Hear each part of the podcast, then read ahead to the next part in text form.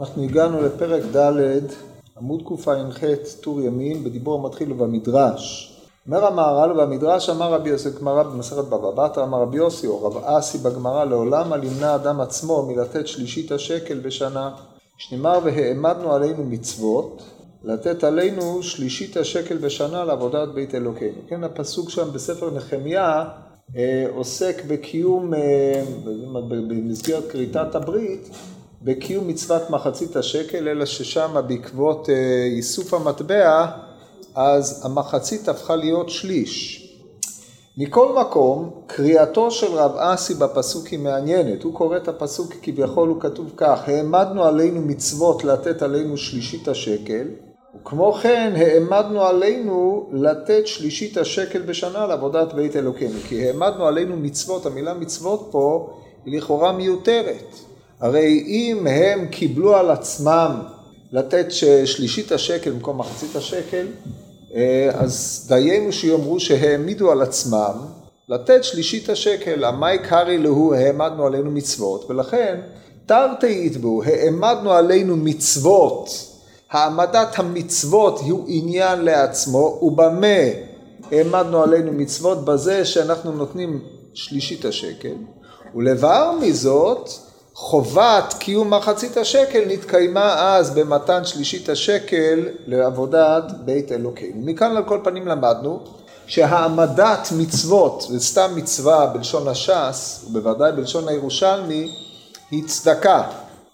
אז העמדנו עלינו מצוות, הכוונה העמדנו, קיבלנו עלינו לקיים את מצוות הצדקה, ועל כן אה, קיומה של מצווה זו היא במתן שליש השקל לשנה. עכשיו זה כמובן שיעור המינימום. אדם, אחד, אדם צריך לתת יותר, כמו שפוסק הרמב"ם בהלכות מתנות עניים, שאדם שלא נתן שלישית השקל בשנה לא קיים מצוות צדקה. לפחות, כן? צריך לתת חמישית מממונו, זה עין יפה, עין בינונית עשירית מממונו, וכל פחות מזה זה עין רעה, כאשר היעדר העין, דהיינו הוצאת העין, זה כאשר זה אפילו פחות משלישית השקל. השלישית השקל מייצג פה שיעור מינימום, ככה מבחינת אה, מה שעולה מן ההלכה, מהגמרא הזאת להלכה. מסביר המהר"ל, עכשיו פה יש אה, תופעה מעניינת, יש הבדל בין האופן שבו הוא מפרש את הדברים, את הפסקה הקצרה הזאת, כאן, לבין האופן שהוא מפרש בחידושי אגדות המסרת בבא בתרא, בדרך כלל יש צמידות בין מה שכתוב כאן למה שכתוב שם, אבל ביחס לפסקה הזאת יש אה, חילוק. אז קודם כל נגיד מה שכתוב שם. כתוב בספר מיכה, אה, אה, כתוב, הגיד לך האדם הטוב ומה השם אלוקיך שואל מעמך, כי אם עשות משפט ואהבת חסד והצנע לכת עם אלוהיך. נראה לי שעל זה הוא מדבר, או משפט, כן, משפט חסד וצדקה, בכל מקרה הוא מדבר שיש חובה לאדם לעשות שלושה דברים, או הפסוק כאילו השכל וידועתי כי אני השם חפץ, עושה חסד משפט וצדקה בארץ, כי באלה חפצתי נום השם, שהם, אה, זה פסוק בספר ירמיהו. יהיה העניין אשר יהיה, יש על האדם אה, שלוש, שלושה חובות, אחת מהחובות הללו, שליש מחובותיו ממוקדת בצדקה. ולכן אמ, שליש השקל מייצג את אה, חובתו המלאה של האדם ושליש ממנה צריכה להיות ממוקדת בצדקה. זה האופן שבו הוא מפרש כאן, שם. פה הוא מפרש את זה באופן אחר. הוא אומר כך, פירוש, האדם יש בו שלושה חלקים, הגוף, הנפש והממון. מקורם של דברים, בפירוש חז"ל במסכת ברכות, בדף ס"א, ואהבת את השם אלוקיך בכל לבביך ובכל נפשך ובכל מאודיך. אז הוא מפרש בכל לבביך ושני יצריך, דהיינו עניין הגוף. בכל נפשך, אפילו נוטל את נפשך, ככה פרשנותו של רבי עקיבא שם, על כל פנים עניין הנפש. ובכל מאודיך, בכל ממונך. זה הפירוש הראשון משני הפירושים שהמשנה במסכת ברכות מביאה.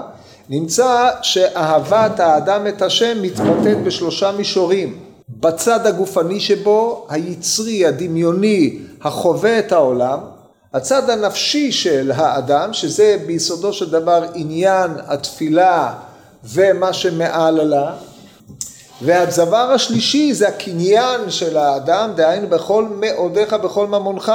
שלושת הדברים הללו צריך לבטא את אהבתו אל השם יתברך, כאשר הביטוי באהבת השם בממונו היא בנתינת הצדקה. אומר המהר"ל, האדם ראוי עליו שיהיה אוהב את השם בממון שלו. ולכן ייתן לאדם שלישית השקל בכל שנה ושנה. זאת אומרת, כמו שאמרנו, זה שיעור מינימום, לא שיעור מקסימום. כי האדם בכללו נחשב שקל שלם, כאשר האדם הוא משלושה חלקים, גופו נפשו ומאודו, ולכך ייתן שלישית השקל.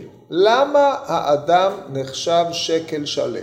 ברור שאם אתה רוצה להגיד שהוא צריך שליש ממה שיש באדם הוא שליש השקל, אז האדם נחשב שקל שלם, אבל מבחינה הגיונית, הואיל והאדם נחשב שקל שלם, על כן ייתן שליש השקל. זאת אומרת, ההנחה הקדומה היא שהאדם נחשב שקל שלם. ומתוך שקל זה הוא צריך לתת שליש ולפעול בשני השלישים האחרים. למה יחשב האדם לשקל שלם? לא משונה? שיא המשונה. הרי שקל שלם זה ממון שלם. במה האדם הוא ממון? הרי השלמות האנושית מתבטאת בשלושה רבדים שהם שונים זה מזה, ממון, נפש וגוף. איך כללם כולם בשקל אחד. זה דבר אה, משונה, אבל די ברור שכוונתו של המהר"ל לומר שכבודו של האדם מתבטא בשלושה עניינים. השקל הוא לשון, אה, יש לרוח משקל, זאת אומרת אה, נוכחות. אז הנוכחות השלמה של האדם היא בשלושה המישורים הללו. מישור הלבבך, דהיינו מישור הגוף, המישור הנפשי הוא המישור הנפשי, והמישור השלישי הוא קניינו של האדם. זה השקל השלם, ולכן הוא צריך לאהוב את השם בכל בחינה ובחינה שהיא בבחינת משקלו של האדם, דהיינו נוכחותו. הנוכחות הקניינית שלו היא שליש מהנוכחות הכללית של אותו האדם, ולכן דרך סמלי הוא אמרו שליש אדם ייתן אה, שליש שקל לצדקה. עכשיו, עקרונית לפי זה היה צריך שאדם יצטרך אה, עד, עד שליש ממונו לתת בצדקה, ואנחנו יודעים שאדם לא נותן יותר מחמישית.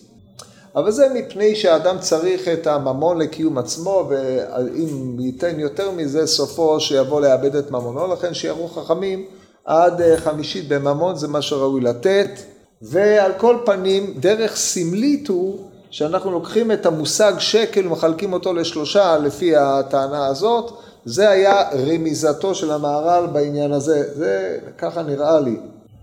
כך ייתן שלישית השקל, ואמר רב אסי, הגמרא ממשיכה שם ואומרת שקולה צדקה כנגד כל המצוות. שנאמר והעמדנו עלינו מצוות, מצווה אין כתיב כאן, אלא מצוות. כן, הגמרא אומרת העמדנו עלינו מצוות, אה, זה לתת את שליש השקל, העמדנו עלינו מצוות, כביכול קיבלנו על עצמנו מצוות. מצוות זה כללות המצוות. בזה שניתן צדקה העמדנו עלינו מצוות. עכשיו, הוא מפרש, רב אסי, העמדנו עלינו מצוות, זה כאילו נעלה, נעשה כאילו עומדים עלינו המצוות, או המצוות הללו נזקפים לזכותנו במה שניתן צדקה. ונמצא שהנותן צדקה מעלה עליו הכתוב כאילו קיים את כל המצוות, או שקיים מצווה שהיא שקולה כנגד כל המצוות. הצדקה אם כן שקולה כנגד כל המצוות. למה? הצדקה היא מצווה מכל המצוות. במה שקילותה כנגד כל המצוות? זאת אומרת, יש בחינה בצדקה שמאפיינת את כל המצוות. עכשיו פה אני צריך להסביר דבר אחד. כשאני אומר שהדבר הזה שקול כנגד כל המצוות, ישנם שתי אפשרויות להסביר את המשפט. האפשרות הראשונה היא להגיד שהצדקה שקולה כנגד כל מצווה או מצווה. זאת אומרת, אתה לוקח את המונח כל המצוות, מפרק אותם לתרי"ג מצוות. הוא אומר, צדקה שקולה כנגד מצווה ראשונה, מצווה שנייה, מצווה שלישית וכן הלאה על זה הדרך. הדבר הזה הוא בורחה. לא עלה על דעת המהר"ל להגיד דבר כזה, זה לא מתקבל על הדעת. אלא כל המצוות זה יחידה אחת. דהיינו, המצוות בכללותן יש להן איזושהי מגמה. והמגמה הזאת של כללותן של מצוות, שבקיומן של המצוות מתקיימת אותה מגמה, מתקיימת בזעיר אנפין בקיומה של הצדקה, ולכן הצדקה שקולה כנגד כל המצוות. זה המשמעות השקילות בהקשר הזה.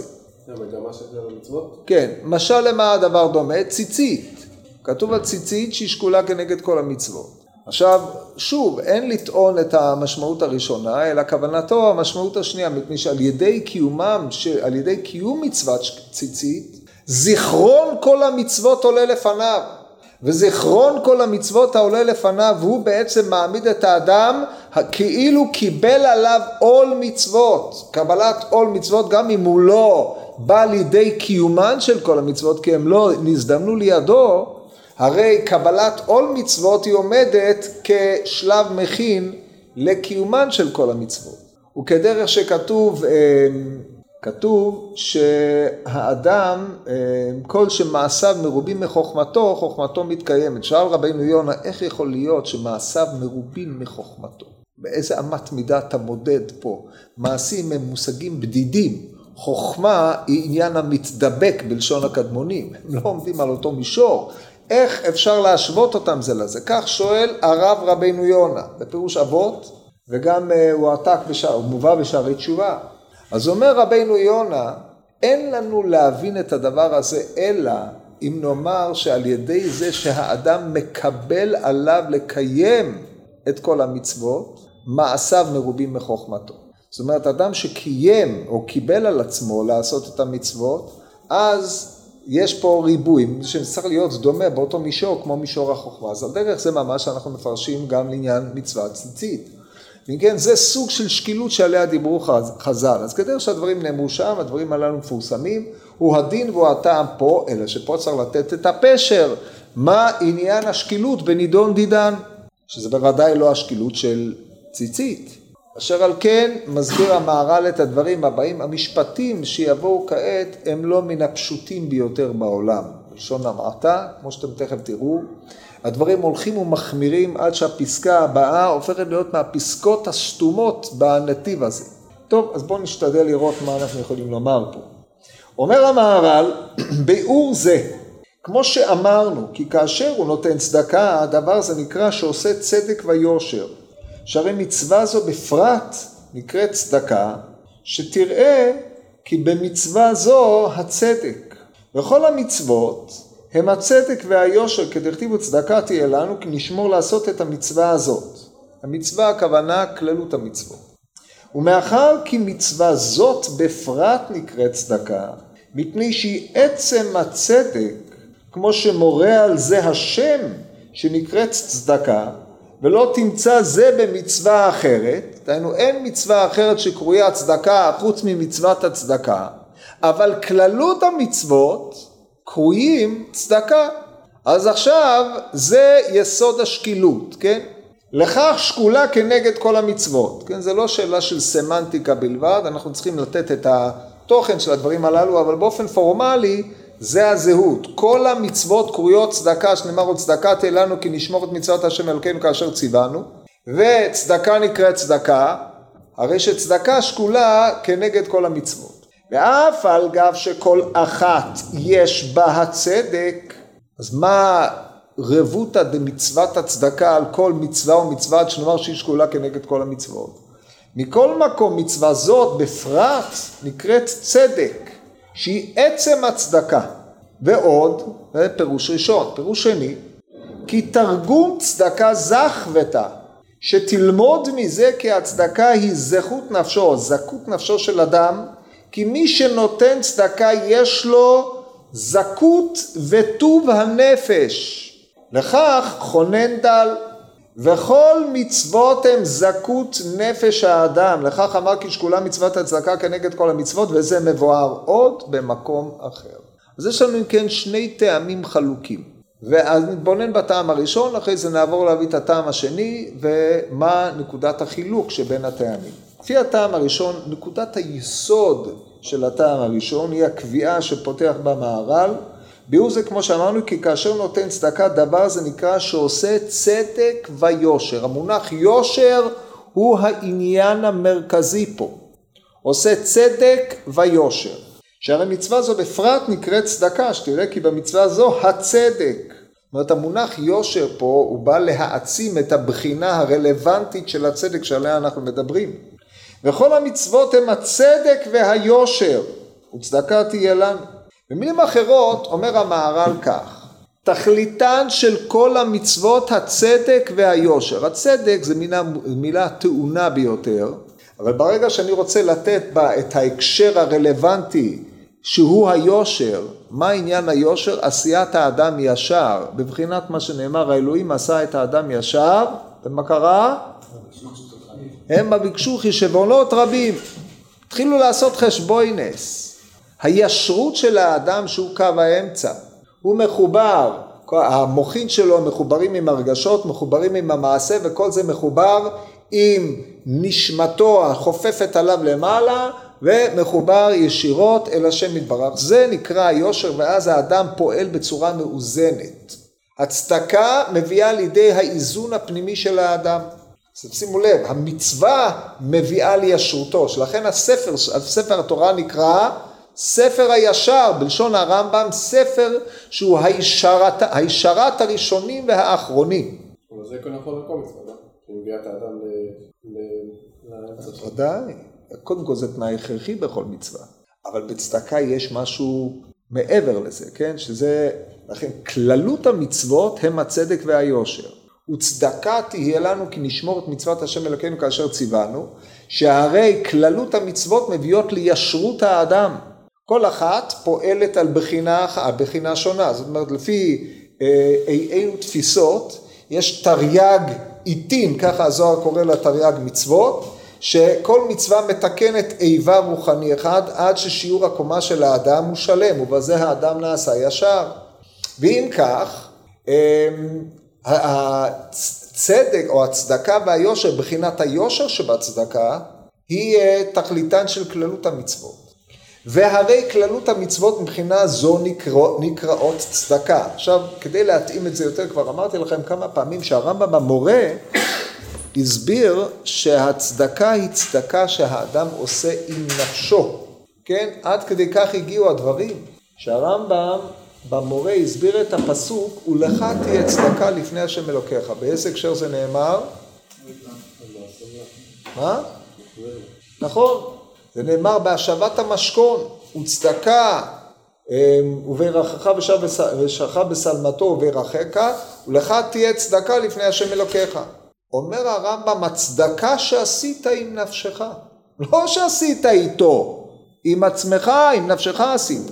עכשיו הצדקה הזאת זה איזון ואישור המידות של האדם ולכן פה המצוות הללו פועלות לאזן את האדם פעולת הצדקה בפרט כאשר אדם נותן מעות לעני כאשר אדם עושה צדקה עם הזולת זה עצמו הישרת נפשו מפני שזה מוציא אותו, מוציא אותו מעמדת הקול שלי לעמדת אני, אני בבחינת מרכבה כדי להשפיע אל האחר את ההשפעה שהקדוש ברוך הוא רוצה להשפיע על העולם, כמו שהמהר"ל הסביר כמה פעמים בנתיב הצדקה. ובזה הדבר הזה מיישר את האדם ומעמיד אותו בפרופורציה הנכונה ביחס לשלמות ממונו, על כל פנים. נמצא שפעולת הצדקה בפרט היא פעולת הישרה בצורה מכוונת, לכן היא קרויה צדקה, כי מלבד זה שהוא עושה צדקה עם העני, הוא עושה צדקה עם נפשו. ולכן כללות המצוות שקרויות צדקה באשר כל אחת מתקנת היבט מסוים בכללות אה, שיעור קומתו של האדם והצדקה בפרט קרויה צדקה מפני שהיא בפרט מיישרת את האדם באשר האדם מתגבר על הצד האגואיסטי שלו או על הצד של מה יש לי והוא נותן אותו לאחר ובזה הוא מתדמה אל בוראו וההידמות אל בוראו היא היושר היותר גדול שיש לו לאדם זה תמצית הרעיון של הפירוש הראשון שאלות על זה יש? אין. יפה, אז נקרא את זה בזריזות.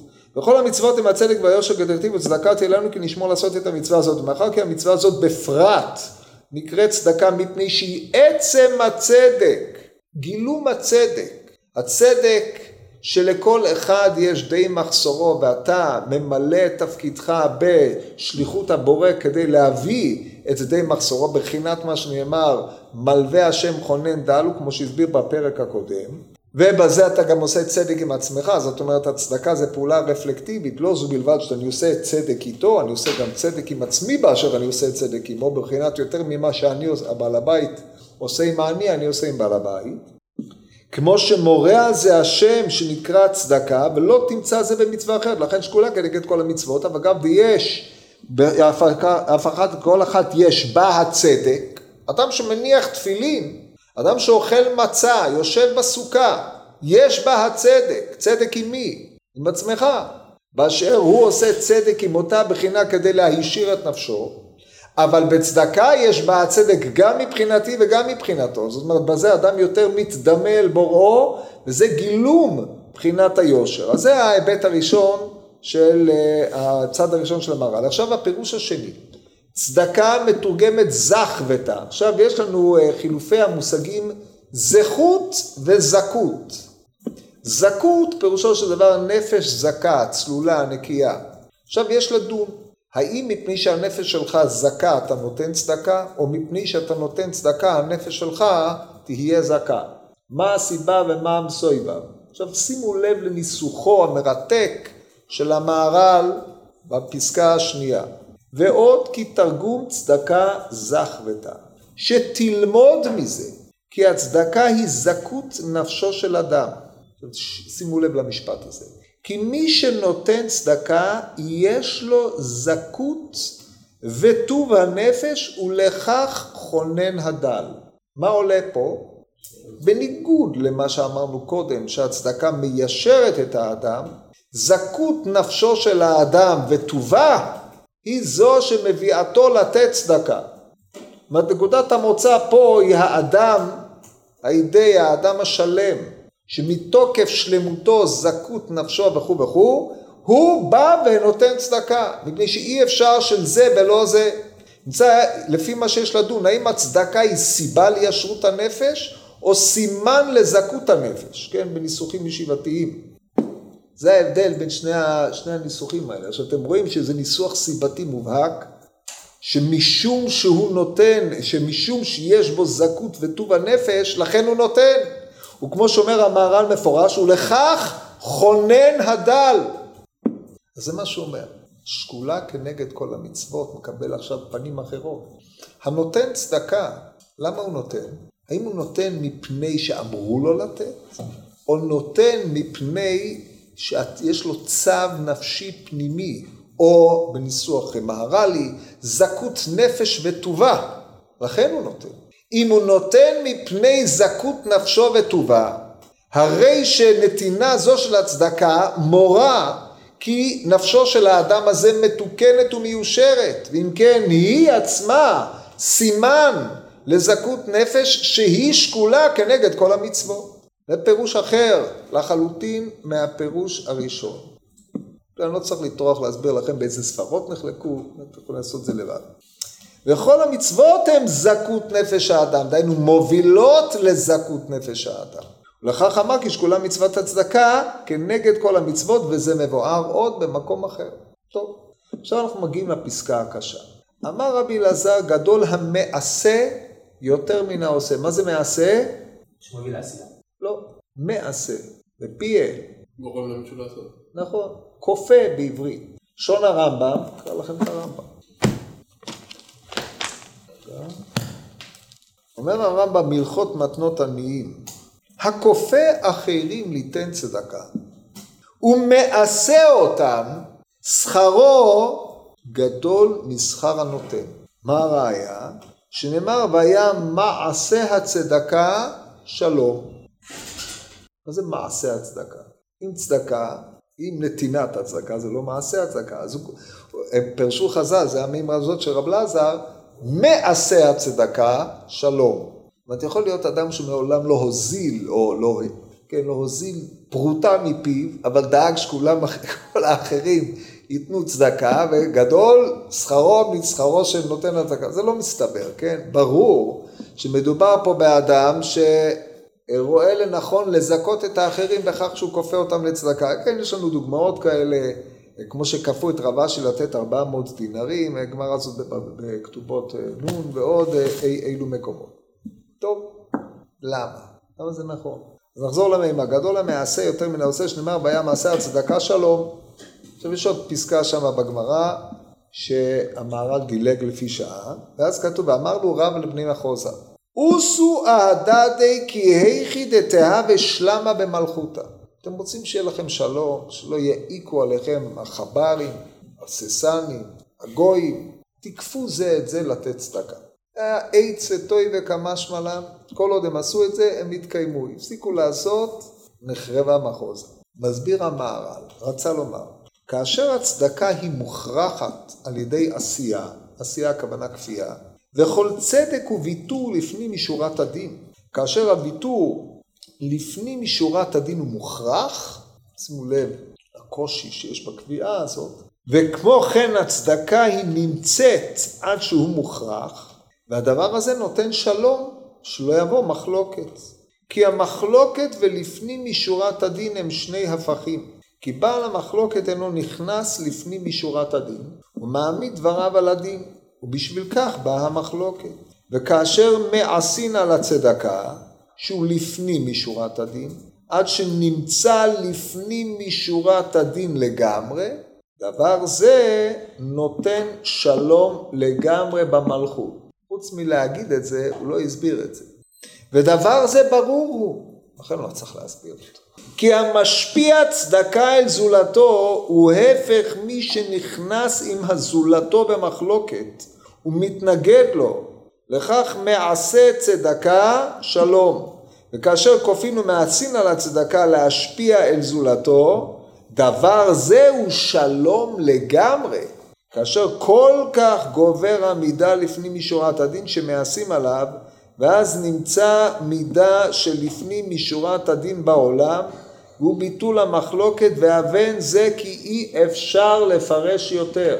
ברגע שהמהר"ל אומר אי אפשר לפרש יותר, אתם מבינים שהקטע הזה הוא קטע בעייתי. קטע שסודות גנוזים בקטע הזה, ויכולתי, עד כאן יכולתי לומר, מכאן ואילך אינני יכול לפרש.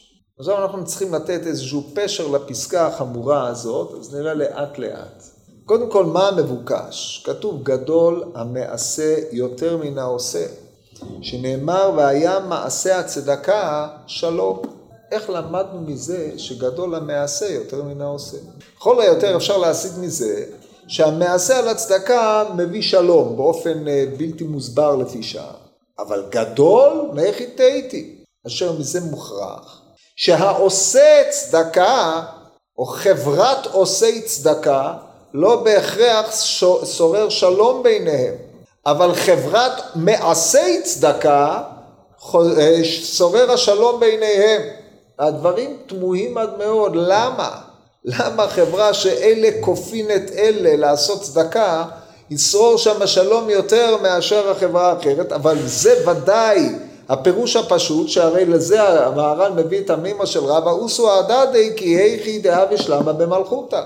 אז לכן מבחינה זו גדול המעשה יותר מן העושה.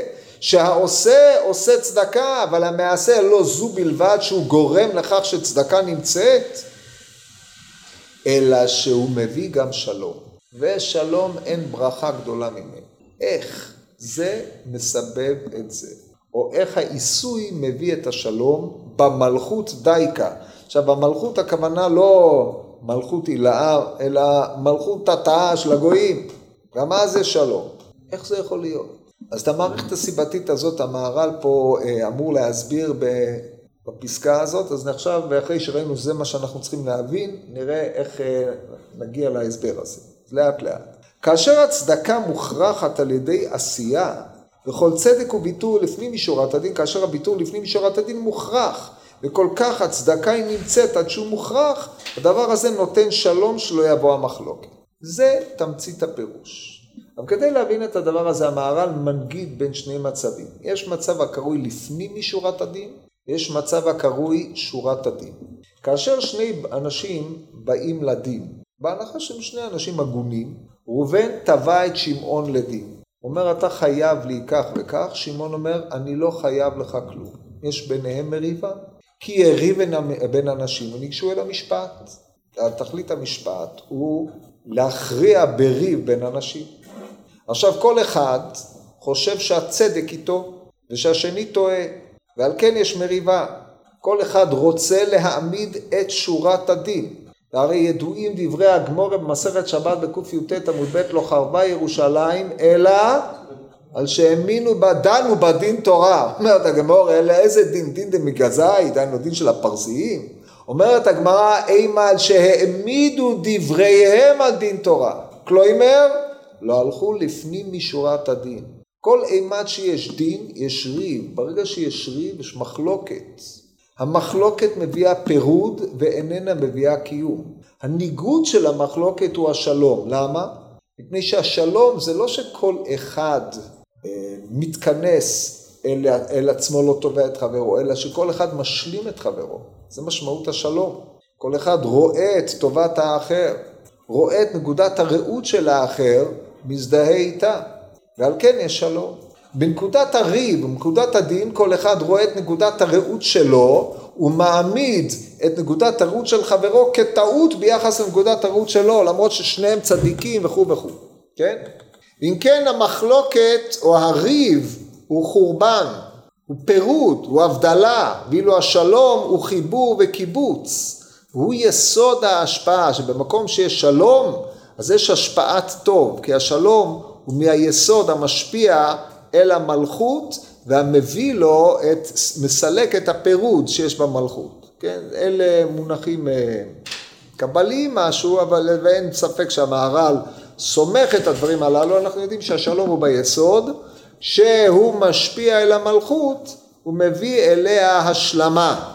אז יש שפע וטוב. תנאי, אז, אז כשיש לנו ריב, מחלוקת, דין, זה היבט אחד. לפנים משורת הדין, זה כאשר אדם מוותר. עכשיו, למה צדקה היא ויתור באיזשהו מקום? מפני שבצדקה הטענה היא, לי יש את מה שיש לי, לך יש את מה שיש לך, זה מה שהאל נתן לי, מה פתאום שאני אתן לך? זה מה שהאל נתן לך, אל תיתן לי. או בטענת טורנוס רופוס, שראינו בפעם הקודמת. אם הקדוש ברוך הוא היה אוהב עניים, למה הוא לא מפרנס אותם? כל אחד, בקיצור, לתפיסה המעמדית, הברגמינית, כל אחד במעמד שלו זה מה שגזר עליו האל, אל תתערב.